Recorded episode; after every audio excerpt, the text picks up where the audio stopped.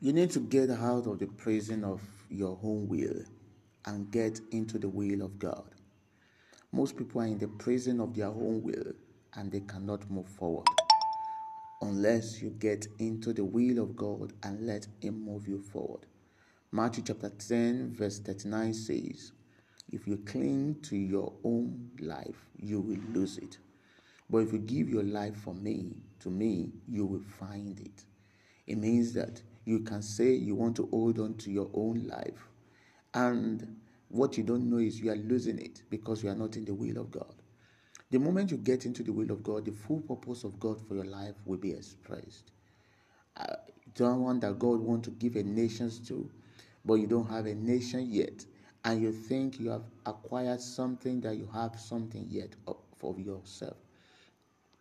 You have to understand what Isaiah chapter 55, verse 8 was saying. He said, My thought is not your thoughts, and my ways are not your way. The way you think is not the way God thinks. The thoughts you are having is not the thoughts that God is having. Your thoughts might be little, limited, but the thought of God for you is not limited. But God is waiting for you to what? To get into His thought. Get into His way. Surrender everything to Him and let Him take you further than you can ever imagine. Abraham was still in the misery and in the misunderstanding and the negative thought when he had a misunderstanding with our Lord. But God is telling Abraham, look forward. It's time to move forward. You cannot stay here. You cannot be limited by your own thought. Yes, you might think where you have picked is not better, but you don't know that where you where you are is more blessed than where uh, Lot picked. If you remember that story, Lot picked a place that is more flourishing, close to Sodom, close to destruction. The land flourished, everything is good there. But Abraham stayed on the mountain path, a plain, a, a, a, a hilly place. But Lot, stay on the plain land. You can see everything. You can see all the people want to see everything, how everything is going to be. But when you are on the mountain, you don't know. You cannot see too far. But climbing on the mountain of Christ make you see further because the wisdom of God is the beginning of everything. So it's better for you to do what? To cling to God and surrender everything to Him. The moment we surrender our will to Him and it takes over, it takes us to where we can ever imagine.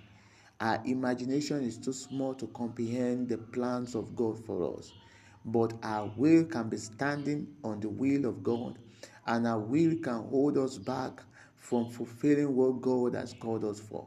Our will can be the one sealing us or out of the purpose of God.